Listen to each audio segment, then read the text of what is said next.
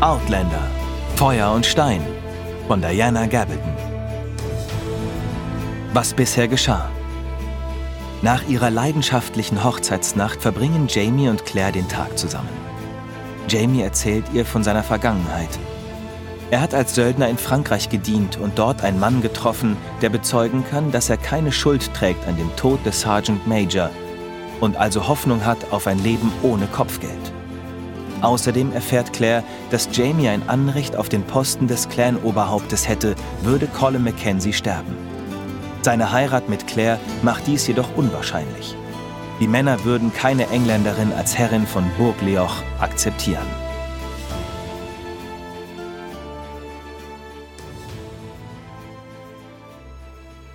Der Preis für das Essen war Gesellschaft, so viel war klar, sobald wir im Eingang des Gastraums auftauchten. Wir wurden von johlendem Beifall begrüßt und eifrig an den Tisch gelotst, wo bereits eine herzhafte Mahlzeit im Gange war. Da ich diesmal besser vorbereitet war, störten mich die Witze und Geschmacklosigkeiten nicht.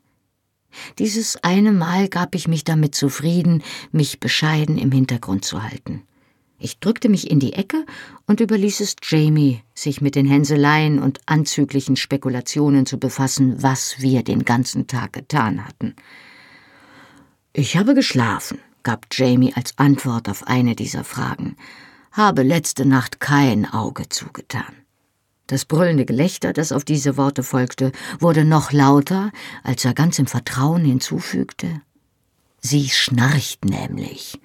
Ich ohrfeigte ihn pflichtschuldigst, und er zog mich unter allgemeinem Applaus an sich und küsste mich gründlich. Nach dem Essen wurde zur Geige des Wirts getanzt. Ich war noch nie eine große Tänzerin gewesen, weil ich regelmäßig über meine eigenen Füße fiel, wenn ich mich konzentrieren musste. Ich ging nicht davon aus, dass es mit langen Röcken und trampeliger Fußbekleidung besser funktionieren würde. Doch als ich die Holzmantinen ausgezogen hatte, stellte ich zu meiner Überraschung fest, dass ich sowohl ohne Schwierigkeiten als auch mit großer Freude tanzte. Da die Frauen in der Unterzahl waren, rafften die Wirtsfrau und ich unsere Röcke und tanzten einen Jig nach dem anderen, Reel und Strasby, bis ich aufhören musste, um mich außer Puste auf die Kaminbank fallen zu lassen. Die Männer waren unermüdlich und tanzten mit wirbelnden Plates allein oder miteinander. Schließlich stellten sie sich an die Wand, um uns klatschend erneut anzufeuern, als mich Jamie bei den Händen nahm und mich durch eine schnelle, hektische Fußfolge führte, die den Titel The Cock of the North trug. In weiser Voraussicht beendete er den Tanz an der Treppe, indem er mir genau dort den Arm um die Taille legte und eine letzte Drehung vollführte.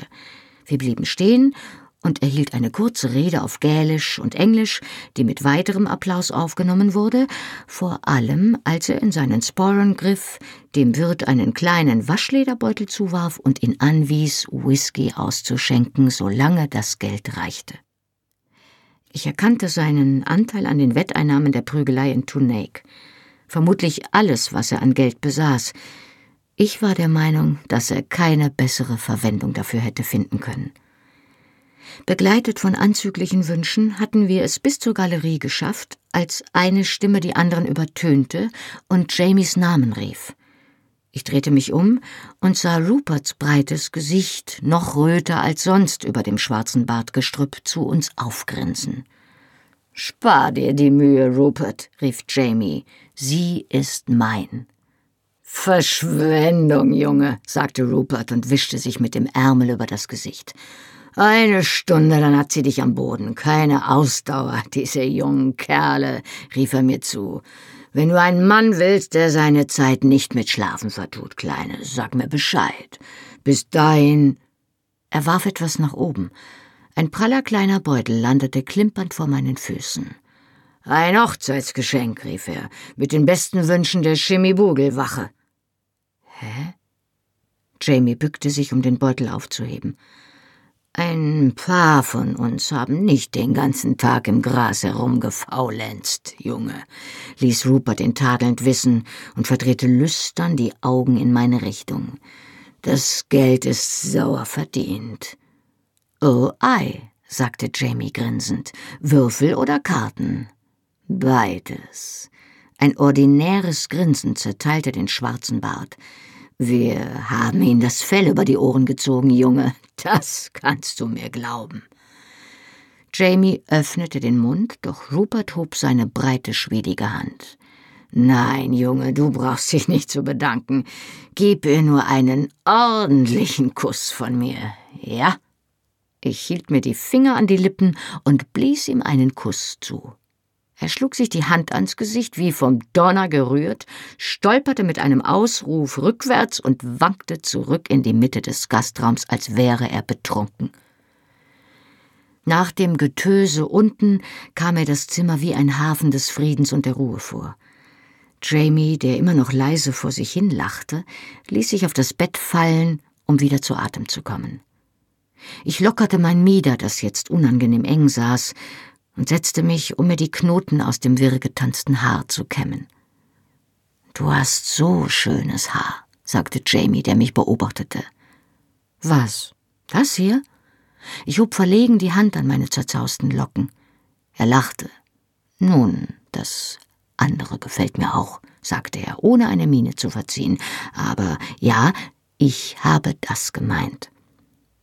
Aber es ist so, so lockig, sagte ich und errötete ein wenig. Ei, natürlich. Er wirkte überrascht. Ich habe gehört, wie eine von Dougal's Töchtern in der Burg zu einer Freundin gesagt hat, dass sie drei Stunden mit heißen Zangen zu Werke gehen muss, wenn sie so aussehen möchte. Sie sagt, sie könnte dir die Augen dafür auskratzen, dass du so aussiehst, ohne einen Finger dafür zu rühren.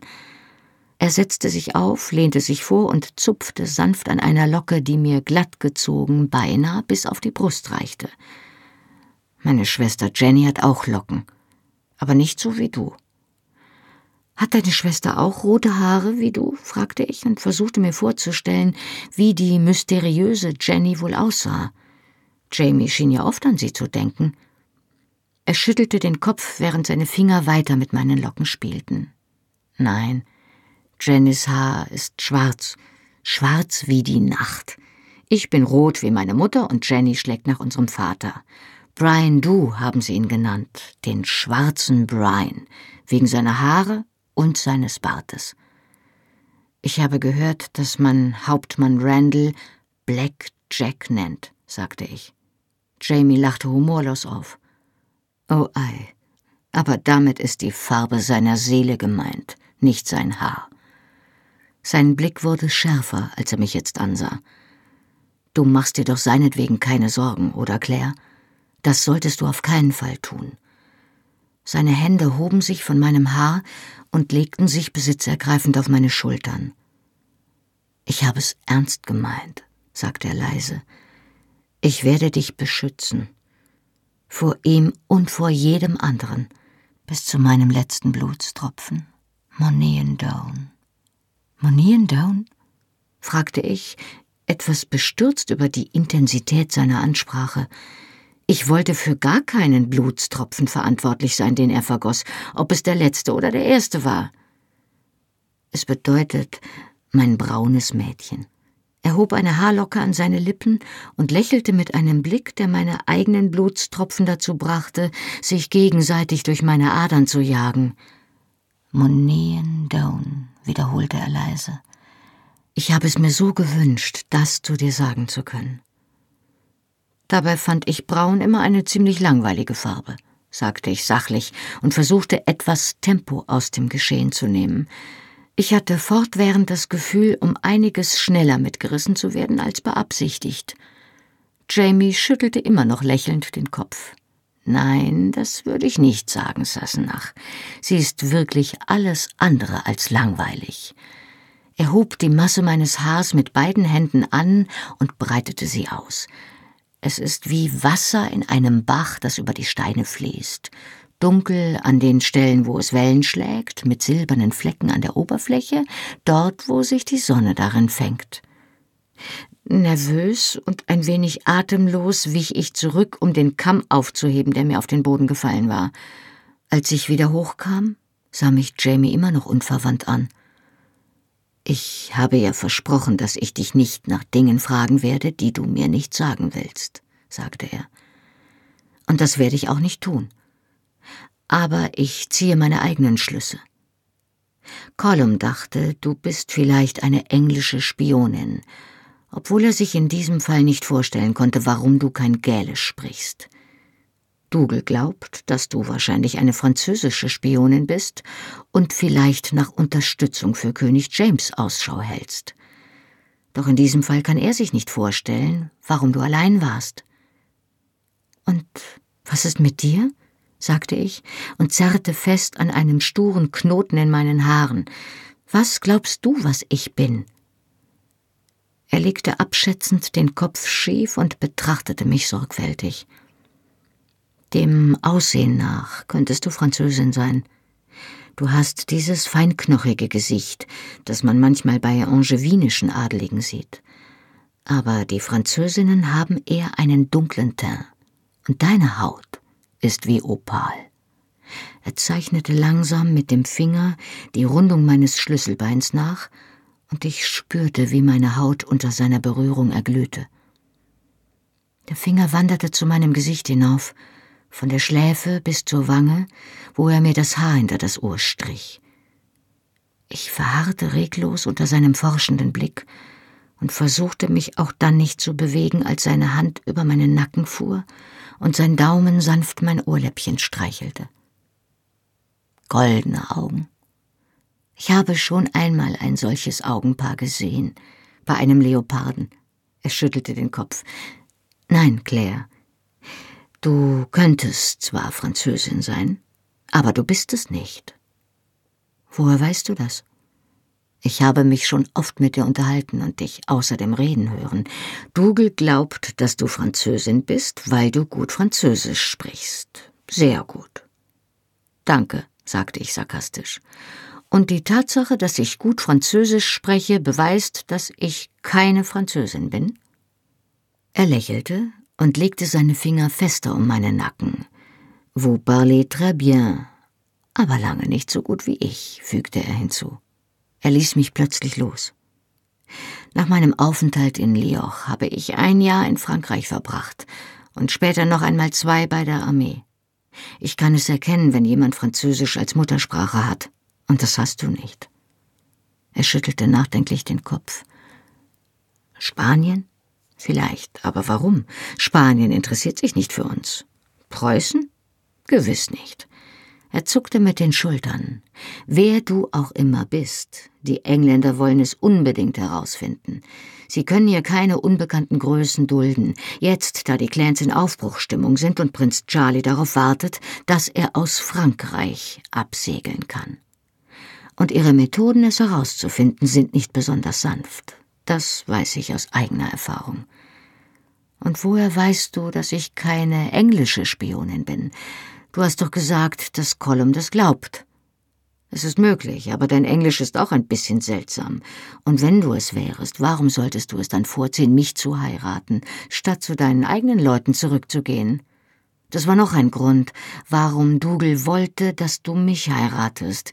Er wollte wissen, ob du in letzter Minute doch noch die Flucht ergreifst und ich habe nicht die Flucht ergriffen. Aber was beweist das? Er lachte und legte sich auf das Bett, einen Arm über den Augen, um sie vor dem Licht der Lampe abzuschirmen. Der Teufel soll mich holen, wenn ich das weiß, saß nach. Der Teufel soll mich holen. Mir fällt einfach keine vernünftige Erklärung für dich ein. Du könntest genauso gut aus dem Feenvolk kommen. Er blinzelte mich unter seinem Arm hinweg an, Nein, vermutlich nicht. Du bist zu groß. Hast du denn keine Angst, dass ich dich eines Nachts im Schlaf umbringe, wenn du nicht weißt, wer ich bin? Er antwortete nicht, sondern nahm den Arm von seinen Augen, und sein Lächeln wurde breiter. Er musste die Augen der Frasers haben, dachte ich. Sie lagen nicht tief wie die der Mackenzies, sondern standen merkwürdig schräg, so dass sie über den hohen Wangenknochen beinahe aussahen wie Katzenaugen.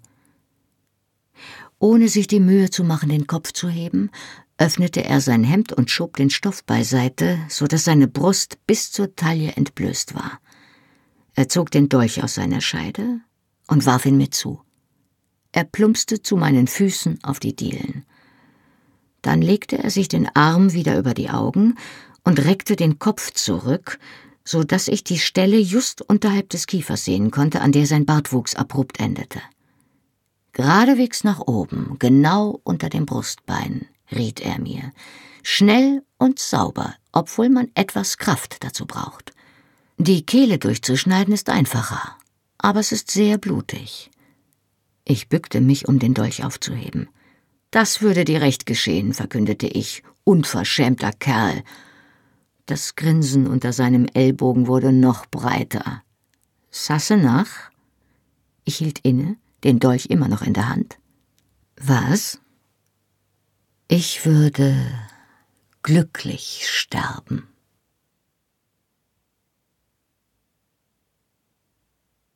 Wir begegnen einem Bettler. Am nächsten Morgen schliefen wir ziemlich lange, und die Sonne stand hoch am Himmel, als wir das Gasthaus verließen, diesmal Richtung Süden. Die meisten Pferde waren verschwunden, und von den Männern unserer Truppe schien auch niemand da zu sein. Ich fragte mich laut, wo sie wohl waren. Jamie grinste. Ich kann es nicht mit Sicherheit sagen, aber ich könnte raten. Die Wache ist gestern in diese Richtung geritten. Er zeigte nach Westen.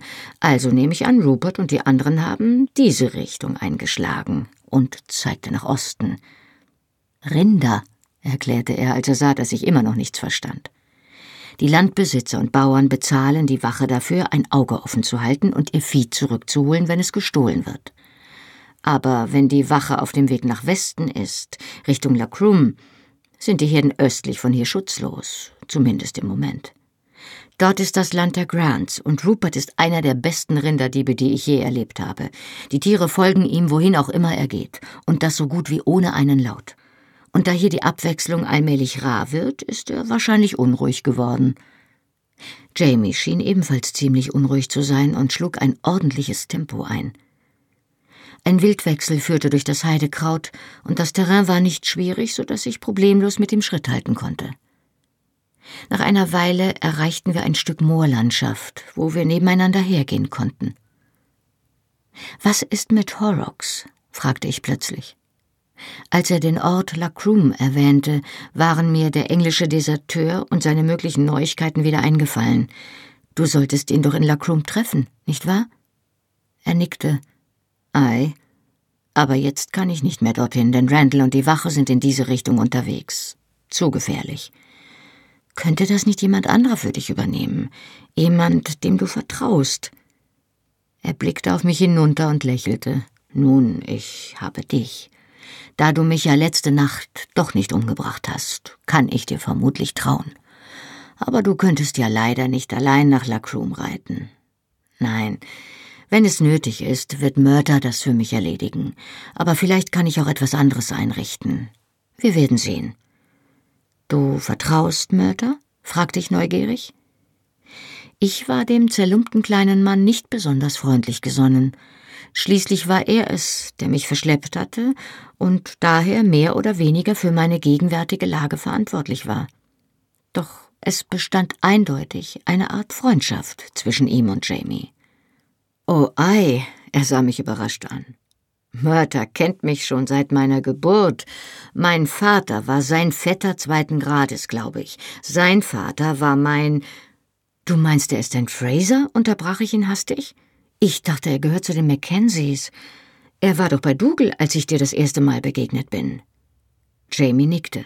Ei, als ich beschlossen habe, aus Frankreich zurückzukehren, habe ich ihm eine Nachricht geschickt und ihn gebeten, mich an der Küste abzuholen.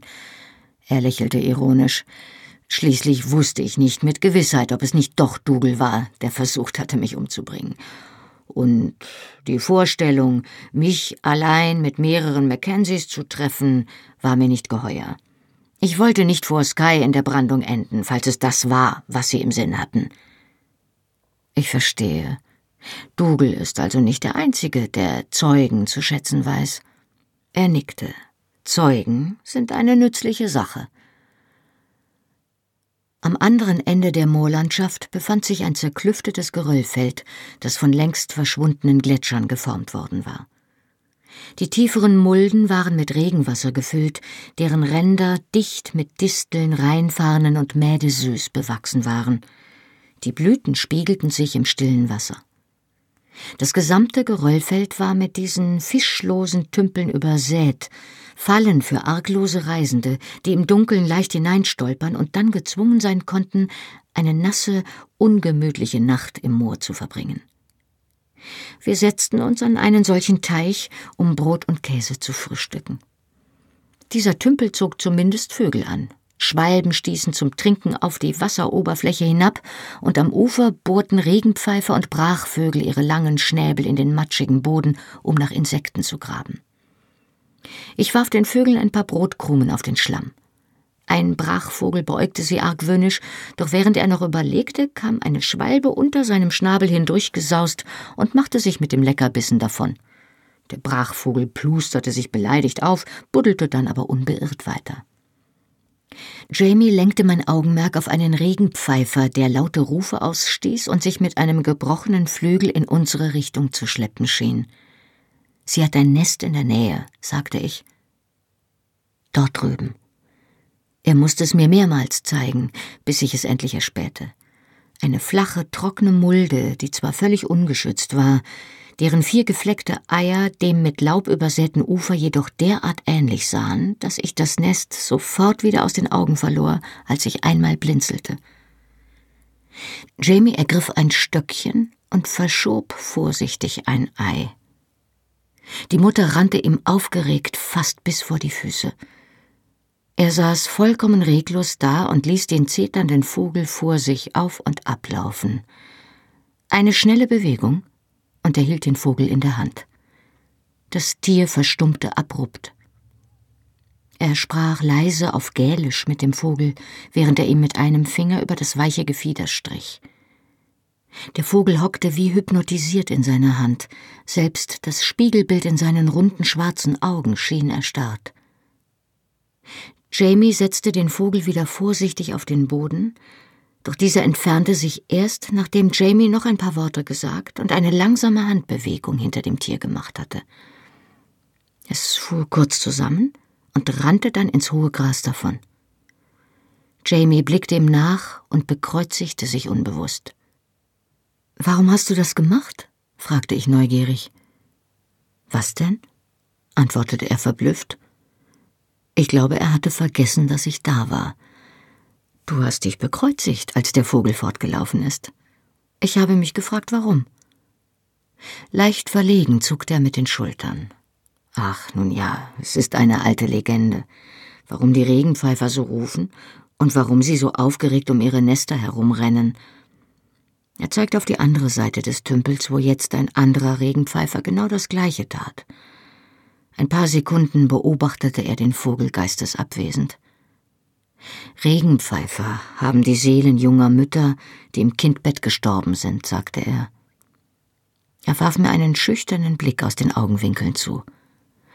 Es heißt, sie rufen und laufen um ihre Nester herum, weil sie nicht glauben können, dass die Jungen gesund geschlüpft sind, Sie trauern immerfort um das verlorene Junge oder halten Ausschau nach einem Kind, das zurückgelassen wurde. Er hockte sich erneut neben das Nest und bewegte das längliche Ei zentimeterweise mit seinem Stöckchen, bis es mit der Spitze in die Mitte zeigte, wie die anderen. Auch als das Ei wieder an Ort und Stelle lag, blieb er weiter dort hocken und blickte über das stille Wasser des Tümpels hinweg. Es ist nur eine Angewohnheit, sagte er, aus der Zeit, als ich die Geschichte als Junge zum ersten Mal gehört habe. Natürlich habe ich damals schon nicht geglaubt, dass sie Seelen haben, aber nun ja, als kleine Geste des Respekts. Er blickte zu mir auf und lächelte plötzlich. Ich habe es schon so oft getan, dass es mir gar nicht mehr auffällt. Es gibt ja ziemlich viele Regenpfeifer in Schottland, er erhob sich und warf das Stöckchen fort. Gehen wir. Ich möchte dir etwas zeigen, dort oben auf dem Hügel.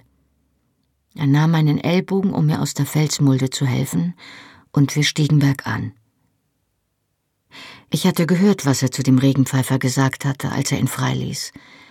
Ich verstand zwar nur ein paar Worte Gälisch, doch diesen Gruß hatte ich schon so oft gehört, dass er mir vertraut war. Gott mit dir, Mutter, hatte er gesagt. Eine junge Mutter, die im Kindbett gestorben ist, und ein Kind, das zurückgelassen wurde. Ich berührte seinen Arm und er blickte auf mich hinunter. Wie alt warst du? fragte ich. Er deutete ein Lächeln an. Acht, antwortete er. Zumindest war ich aus den Windeln. Er verstummte und führte mich schweigend den Hügel hinauf. Die Hänge waren hier dicht mit Heidekraut bewachsen. Hinter dem Hügel änderte sich die Landschaft abrupt. Gewaltige Granittürme erhoben sich aus der Erde, umgeben von Kiefern und Lärchenwäldern. Wir erkletterten den Hügelkamm und ließen die Rufe der Regenpfeifer hinter uns. Die Sonne brannte heiß, und nachdem wir uns eine Stunde durch dichtes Geäst geschoben hatten, war ich reif für eine Rast, auch wenn ich das Schieben zum Großteil Jamie überlassen hatte. Wir fanden eine schattige Stelle am Fuß eines Granitvorsprungs, auf den wir uns setzten. Es erinnerte mich ein wenig an die Stelle, an der ich Mörter begegnet war und von Hauptmann Randall getrennt worden war. Dennoch war es schön hier. Jamie meinte, wir wären allein, weil die Vögel unablässig sangen. Wenn sich jemand näherte, würden die meisten Vögel verstummen, nur die Eichelhäher und Dohlen würden Warnrufe ausstoßen. Am besten versteckt man sich immer in einem Wald, Sassenach, riet er mir. Wenn man sich selbst nicht so sehr bewegt, verraten einem die Vögel rechtzeitig, wenn jemand in die Nähe kommt. Er zeigte mir einen krakelenden Eichelhäher auf dem Baum über uns. Dann sah er mich an, und wir saßen da wie erstarrt, zwar in Reichweite unserer Hände, doch ohne uns zu berühren. Wir atmeten kaum. Nach einer Weile wurden wir dem Eichelherr zu langweilig, und er flog davon. Es war Jamie, der den Blick als erster abwandte und dabei kaum merklich erschauerte, als wäre ihm kalt. Spargelpilze lugten weiß aus dem zerfallenden Laub unter den Farnen. Jamies Zeigefinger schnippte einem den Kopf von seinem Stiel und zeichnete die Spurenständer nach, während er sich seine nächsten Worte zurechtlegte. Wenn er so bedacht sprach wie jetzt, verlor er seinen schottischen Akzent fast ganz. Ich möchte nicht, das heißt, ich will nicht andeuten, er blickte plötzlich auf und lächelte mit einer hilflosen Geste, ich will dich ja nicht beleidigen, indem ich es so klingen lasse, als würde ich glauben, dass du weitreichende Erfahrung mit Männern besitzt.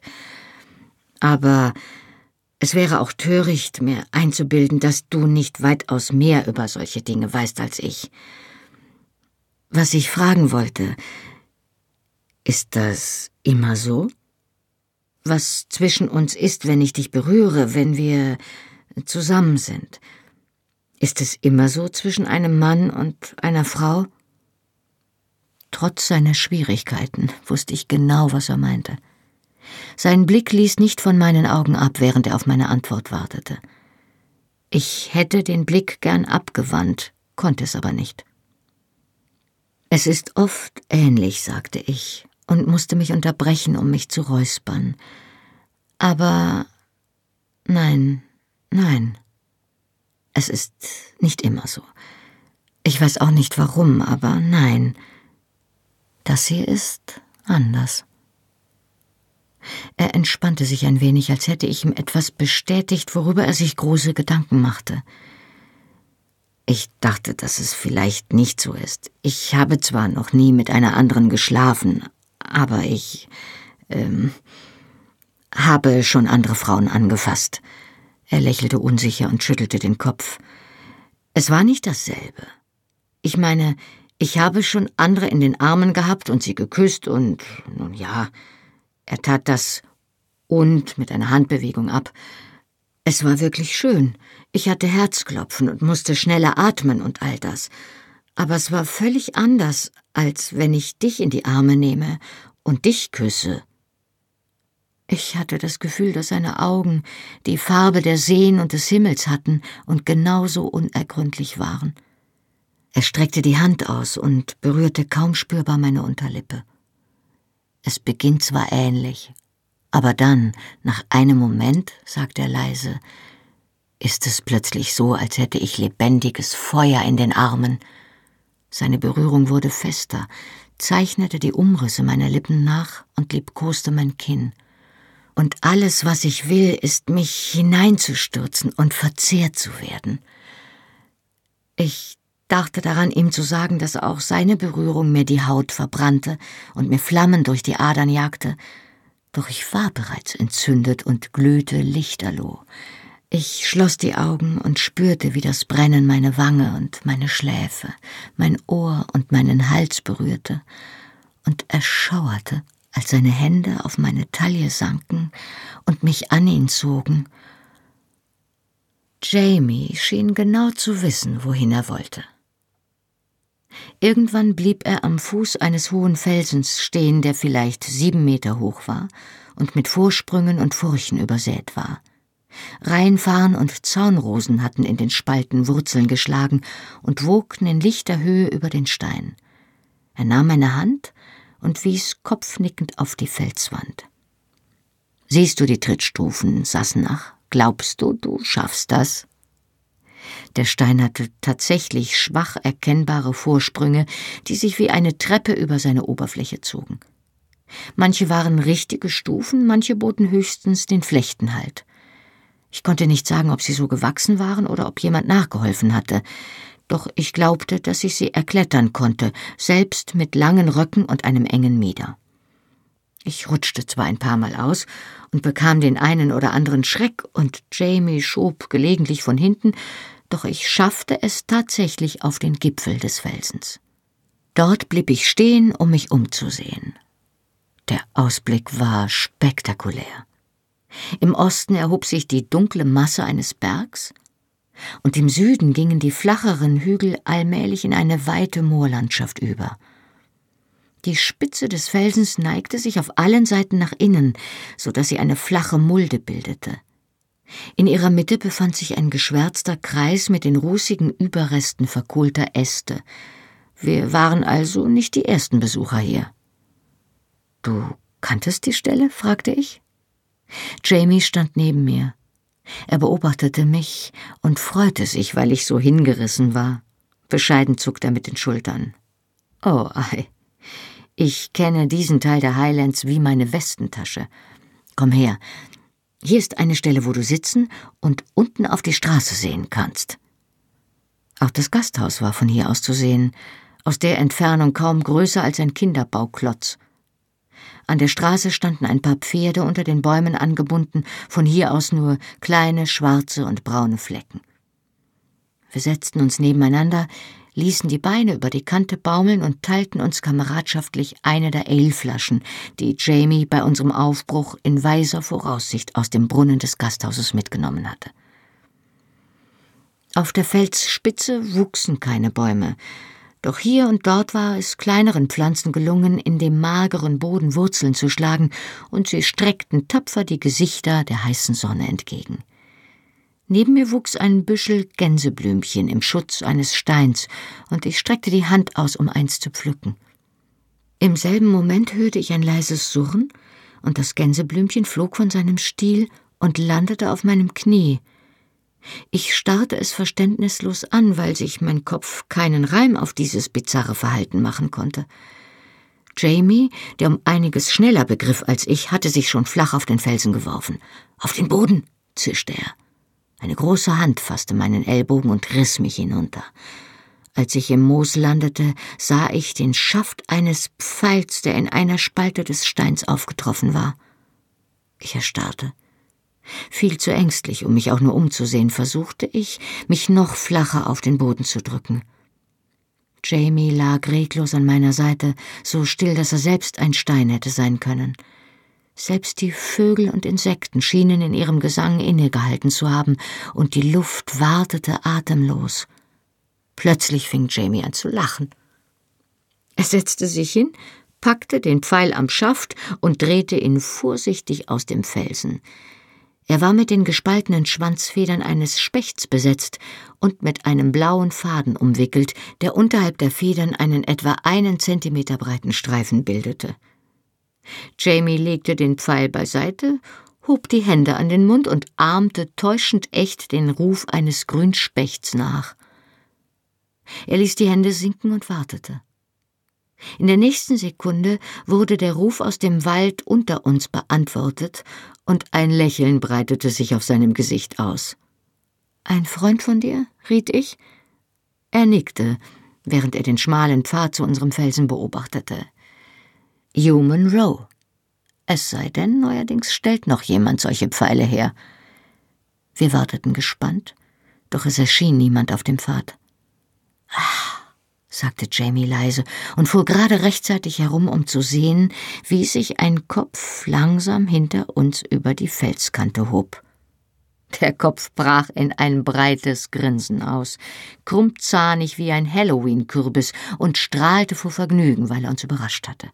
Der Kopf war tatsächlich fast wie ein Kürbis geformt, ein Eindruck, der durch die orangebraune, ledrige Haut noch verstärkt wurde, die nicht nur das Gesicht bedeckte, sondern auch den kahlen, runden Schädel.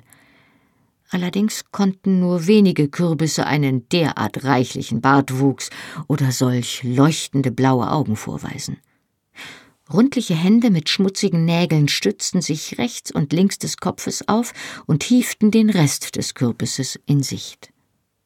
Der Körper passte bestens zu dem Kopf, denn auch er erinnerte sehr an einen Halloween-Kobold. Seine Schultern waren zwar breit, aber von übergebeugt und krumm, und er trug die eine deutlich höher als die andere. Auch das eine Bein schien um einiges kürzer zu sein als das andere, so dass sich der Mann hüpfend voranbewegte.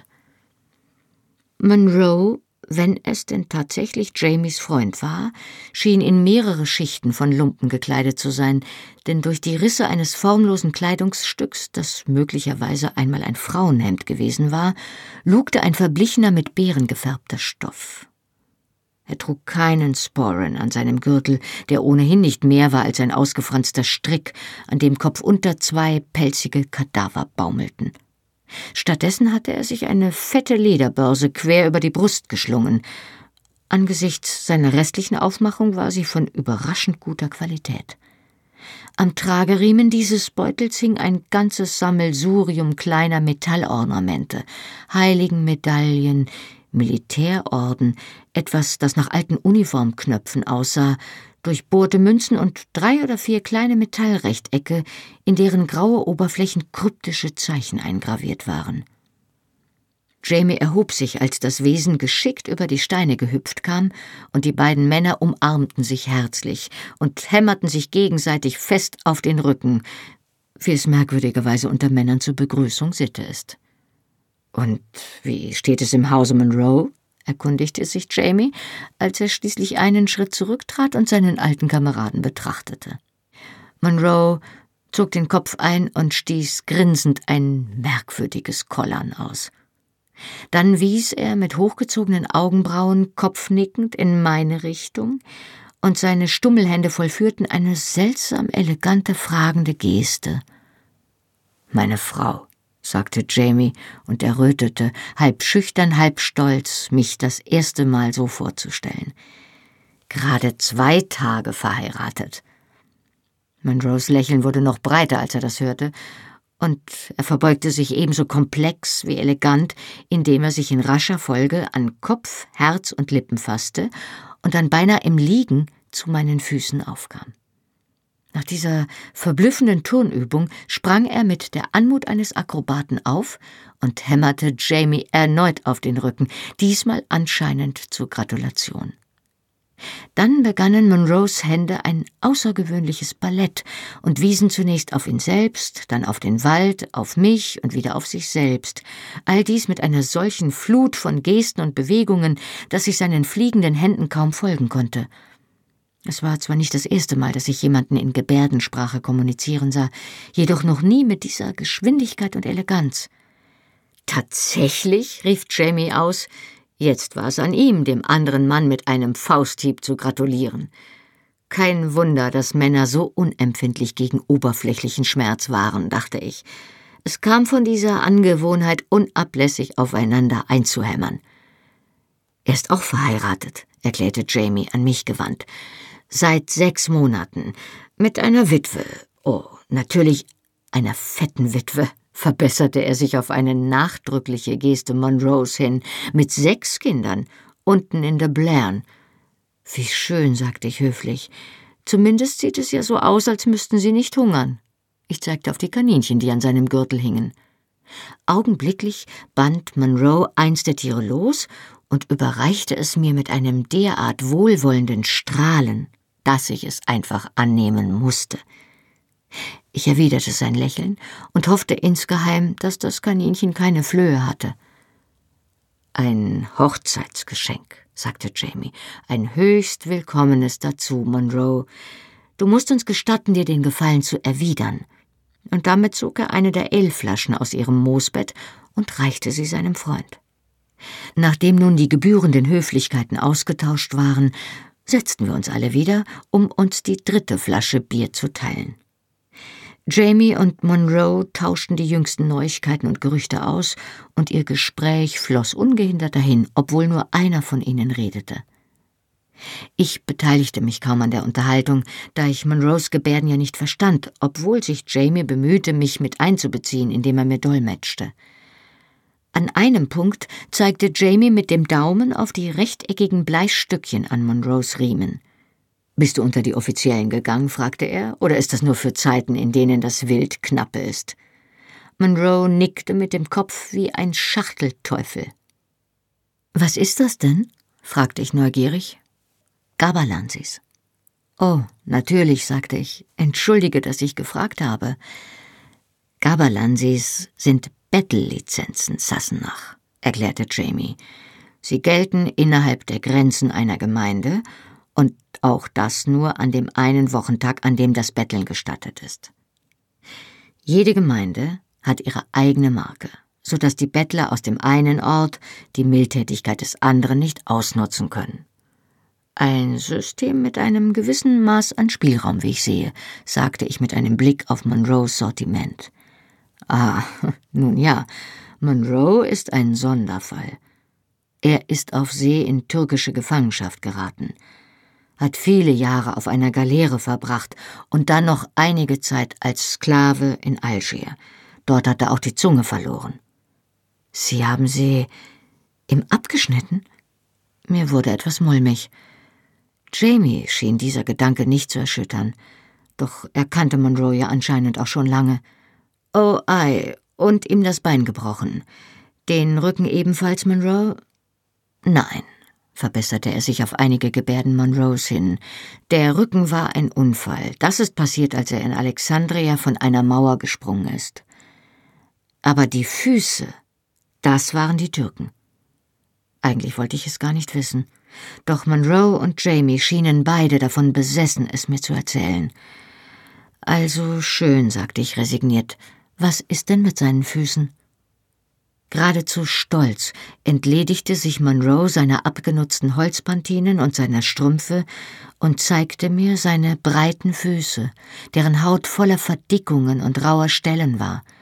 Glänzende weiße Flecken wechselten sich mit brennend roten Stellen ab.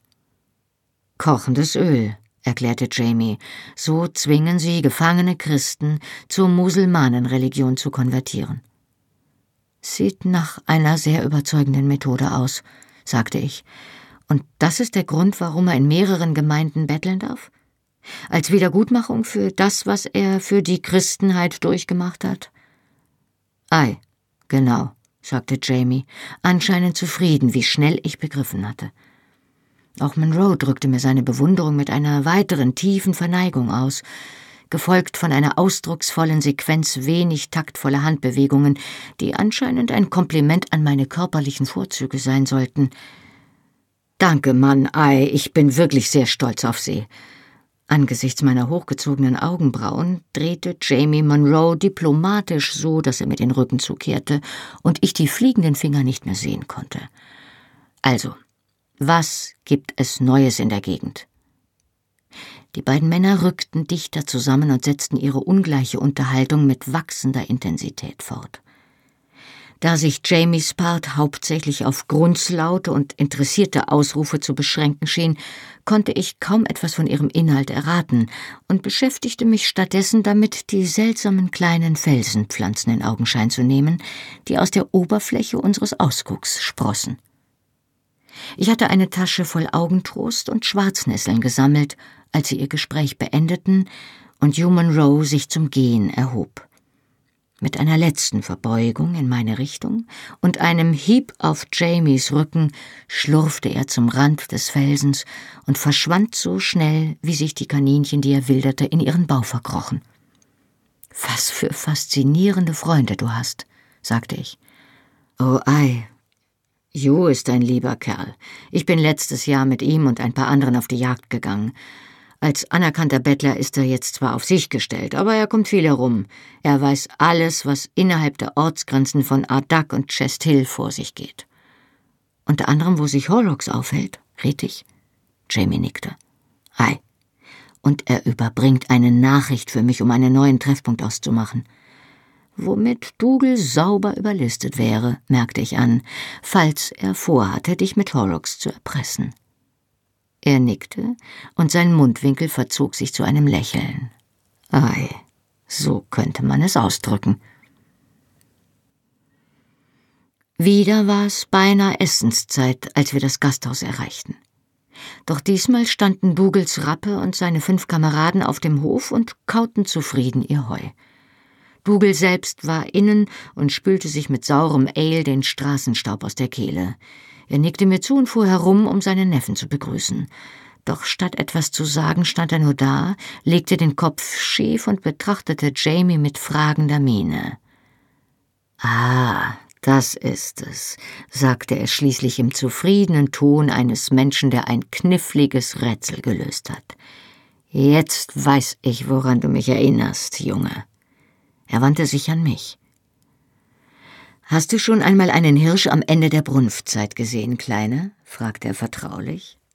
Die armen Biester kommen wochenlang weder zum Schlafen noch zum Fressen, weil ihnen zwischen den Revierkämpfen und ihren Haremsdiensten keine Zeit dazu bleibt.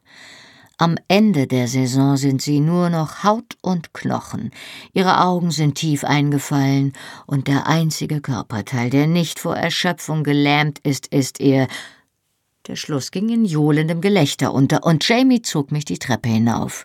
Wir gingen nicht zum Abendessen. Am Rande des Einschlafens spürte ich einige Zeit später Jamies Arm an meiner Taille, und sein warmer Atem hauchte über meinen Hals. Hört es jemals auf, dass ich dich will? Seine Hand umfing mich und liebkoste meine Brust. Selbst wenn ich dich gerade verlassen habe, will ich dich so sehr, dass mir der Atem vergeht und meine Finger schmerzen vor Sehnsucht, dich wieder zu berühren. Er umfasst im Dunkeln mein Gesicht und seine Daumen zeichneten meine Augenbrauen nach.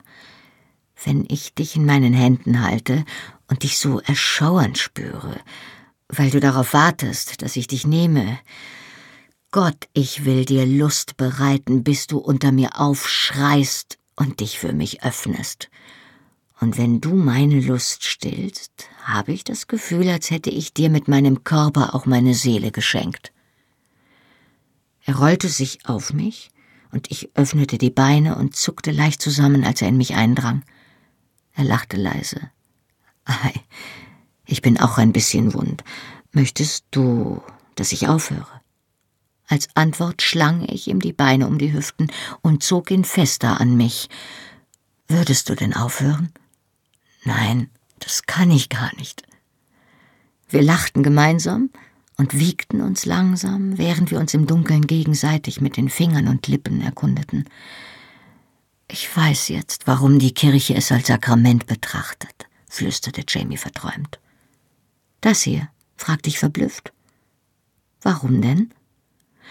Oder zumindest als heilig, verbesserte er sich. Ich fühle mich wie Gott persönlich, wenn ich in dir bin. Ich lachte so sehr, dass er mir fast entglitt. Unwillig hielt er inne und packte mich an den Schultern, um mich stillzuhalten. Was ist bitte sehr daran so komisch? Ich kann mir Gott nur schwer dabei vorstellen. Jamie begann wieder sich zu bewegen. Nun, wenn Gott den Mann als sein Ebenbild geschaffen hat, muss er doch wohl einen Schwanz haben. Er fing ebenfalls an zu lachen und kam dabei erneut aus dem Rhythmus, obwohl du mich nicht besonders an die heilige Jungfrau erinnerst, Sassenach.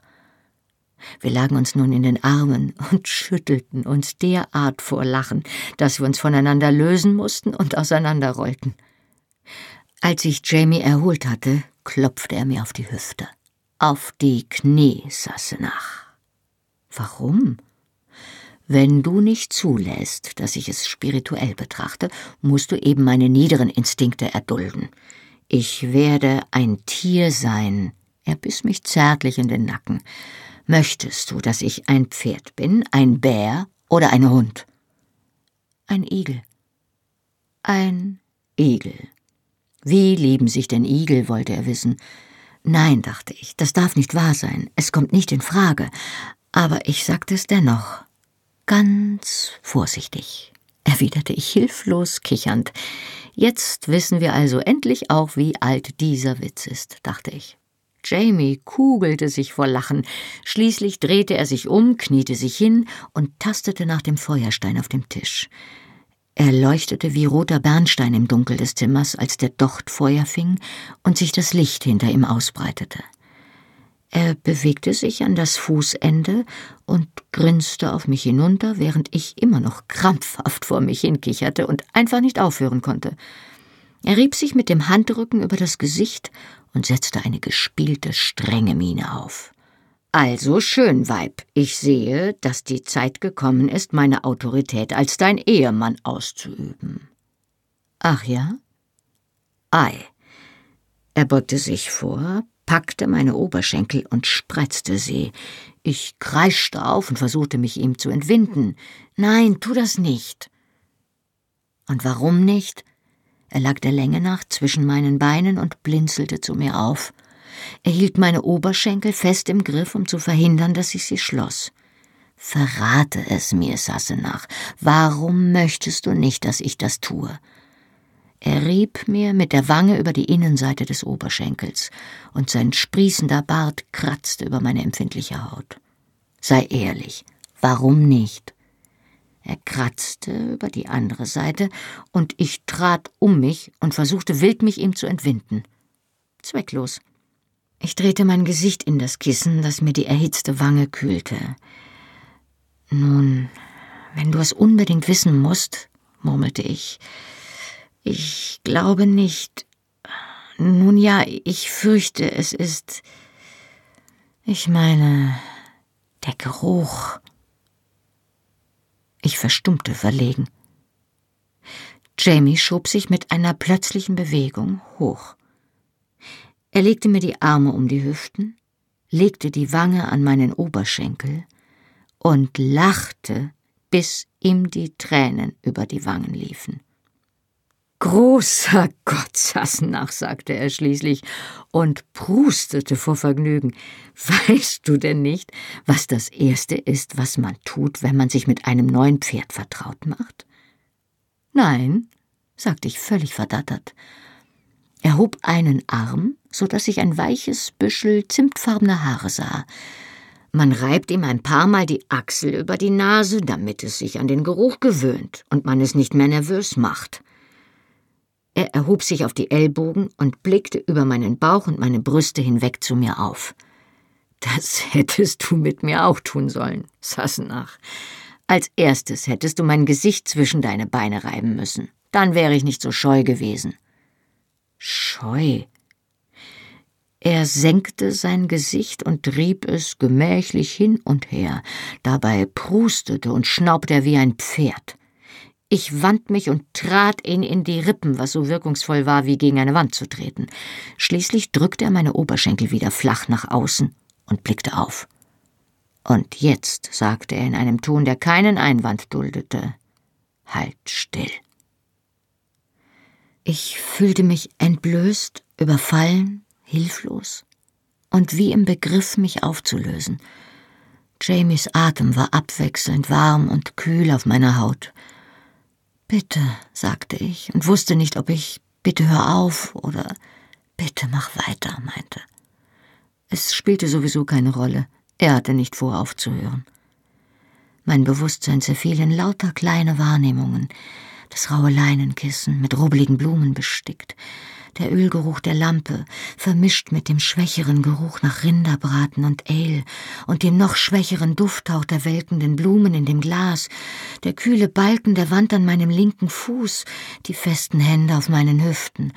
All das verschwamm hinter meinen geschlossenen Augenlidern, wirbelnd zu einer glühenden Sonne, die anwuchs und schrumpfte und schließlich mit einem geräuschlosen Plopp explodierte. Ich blieb in der warmen, pulsierenden Dunkelheit zurück.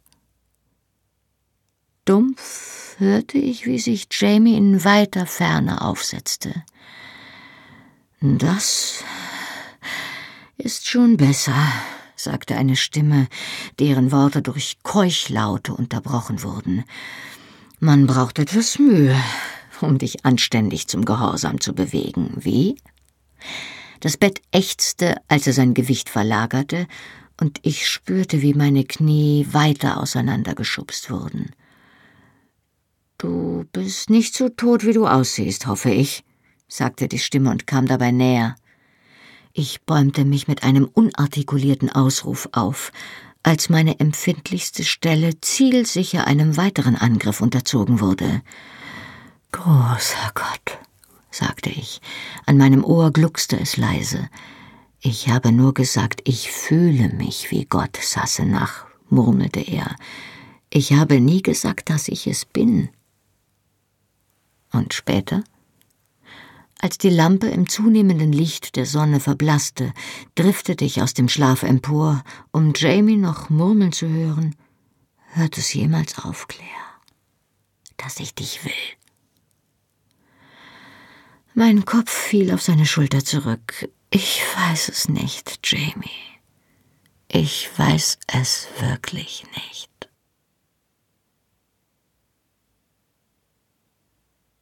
Diebe in den Felsen. Was hat Hauptmann Randall gesagt? fragte ich. Dougal ritt auf der einen Seite neben mir her, Jamie auf der anderen, obwohl die Straße so schmal war, dass kaum Platz für die drei Pferde war. Hier und da war einer meiner Begleiter oder beide gezwungen zurückzufallen oder vorauszureiten, um sich nicht im Gebüsch zu verheddern, das den simplen Pfad zurückzuerobern drohte. Dougal richtete den Blick erst auf mich, dann wieder auf den Weg, um sein Pferd um einen großen Felsen herumzulenken. Ein hinterlistiges Grinsen breitete sich langsam über sein Gesicht. Er war nicht besonders erfreut, antwortete er zurückhaltend, obwohl ich mir nicht sicher bin, ob ich dir erzählen sollte, was er tatsächlich gesagt hat.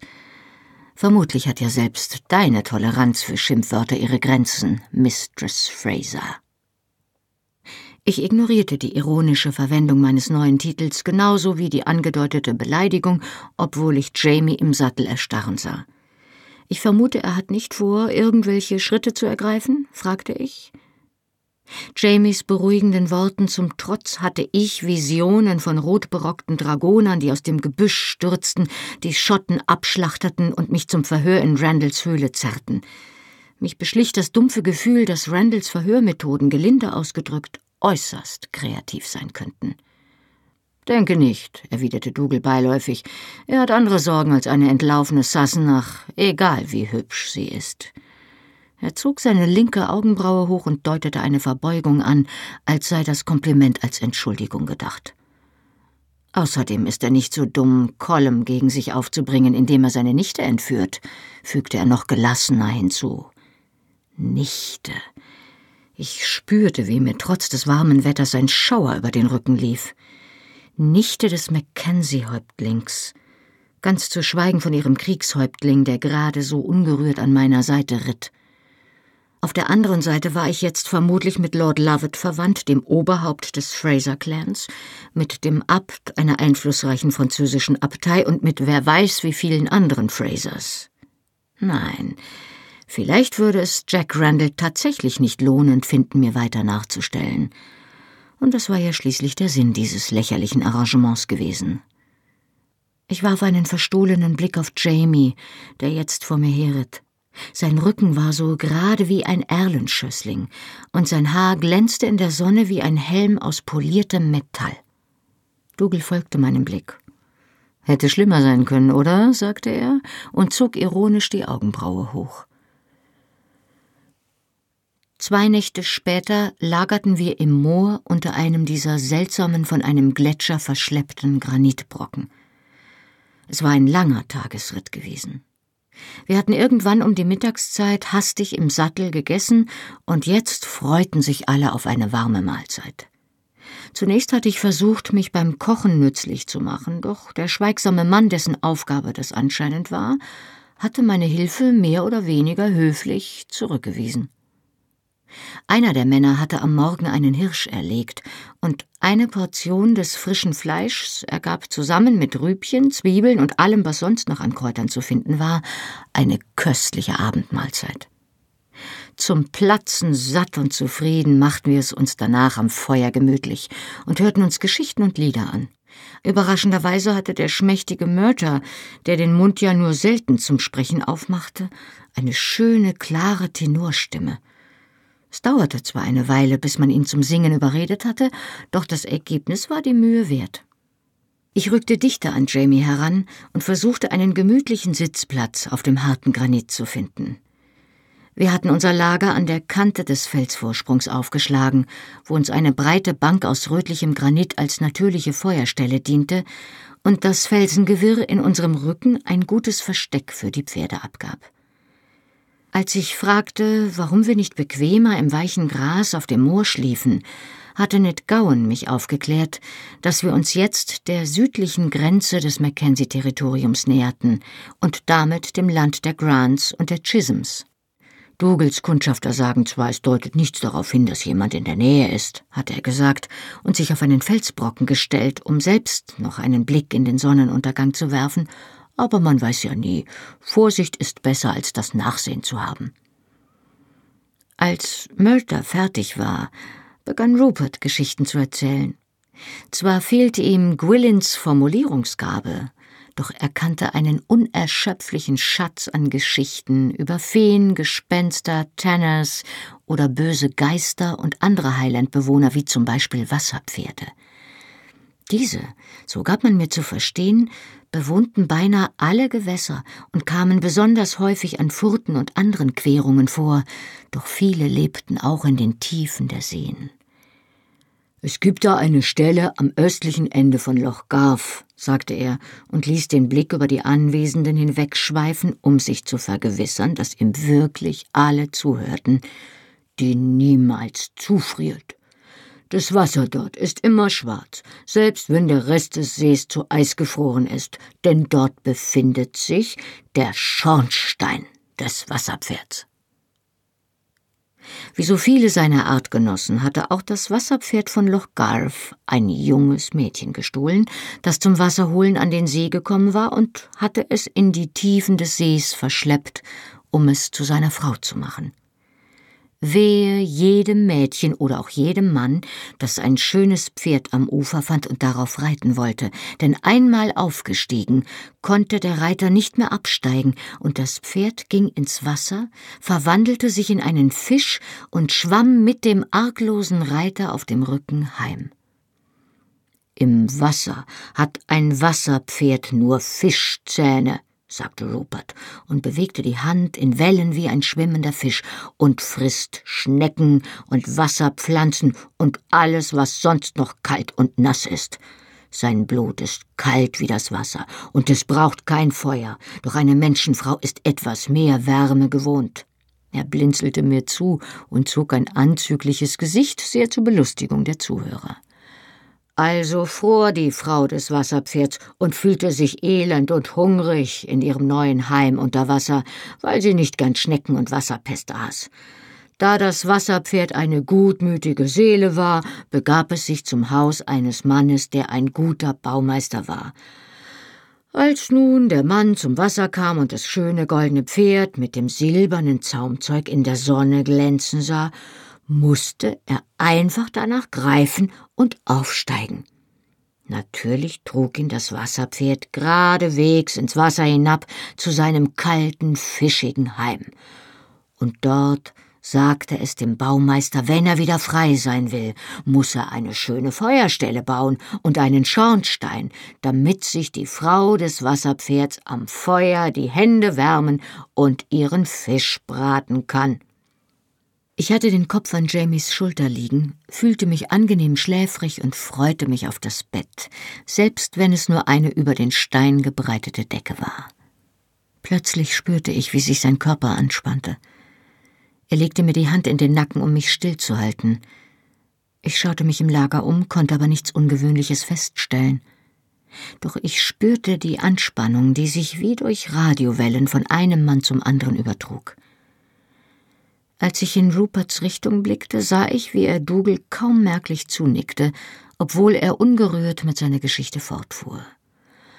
Also tat der Baumeister, dem sowieso keine andere Wahl blieb, was ihm aufgetragen war. Und das Wasserpferd hielt sein Wort und brachte den Mann ans Ufer zurück. Von da an war der Frau des Wasserpferds warm, und sie war glücklich und wurde satt, weil sie sich Fisch zum Essen braten konnte. Seitdem friert das Wasser am östlichen Ende von Loch Garth niemals zu, weil die Wärme aus dem Schornstein des Wasserpferds das Eis zum Schmelzen bringt.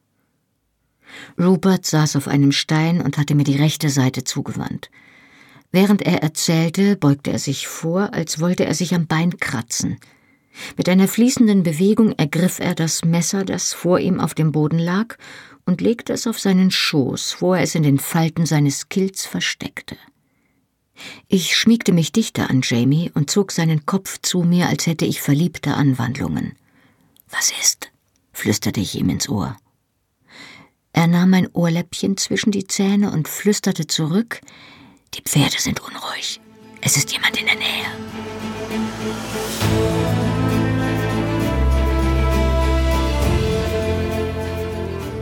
Hallo, ich bin Johannes Raspe, die deutsche Stimme von Jamie aus der Fernsehserie Outlander. Und das war Outlander Feuer und Stein, gelesen von Birgitta Asheuer. Weiter geht es hier in einer Woche. Wenn ihr schon jetzt mehr erfahren wollt, findet ihr die ungekürzten Hörbücher der Bände 1 bis 6 auf allen gängigen Download- und Streaming-Portalen. Band 7 findet ihr jetzt exklusiv bei Audible im Download und ab August 2019 auf allen gängigen Download- und Streaming-Portalen. Die Fernsehserie Outlander ist eine Produktion von Sony Pictures Entertainment und auf DVD verfügbar. Mehr Informationen zu Argon Hörbüchern findet ihr auf www.argon-verlag.de. Besucht den Argon Verlag auch gern bei Facebook und Instagram. Und weitere Podcasts von Argon Lab gibt es unter podcast.argon-verlag.de. Na dann, Slan Leaf und bis zur nächsten Woche.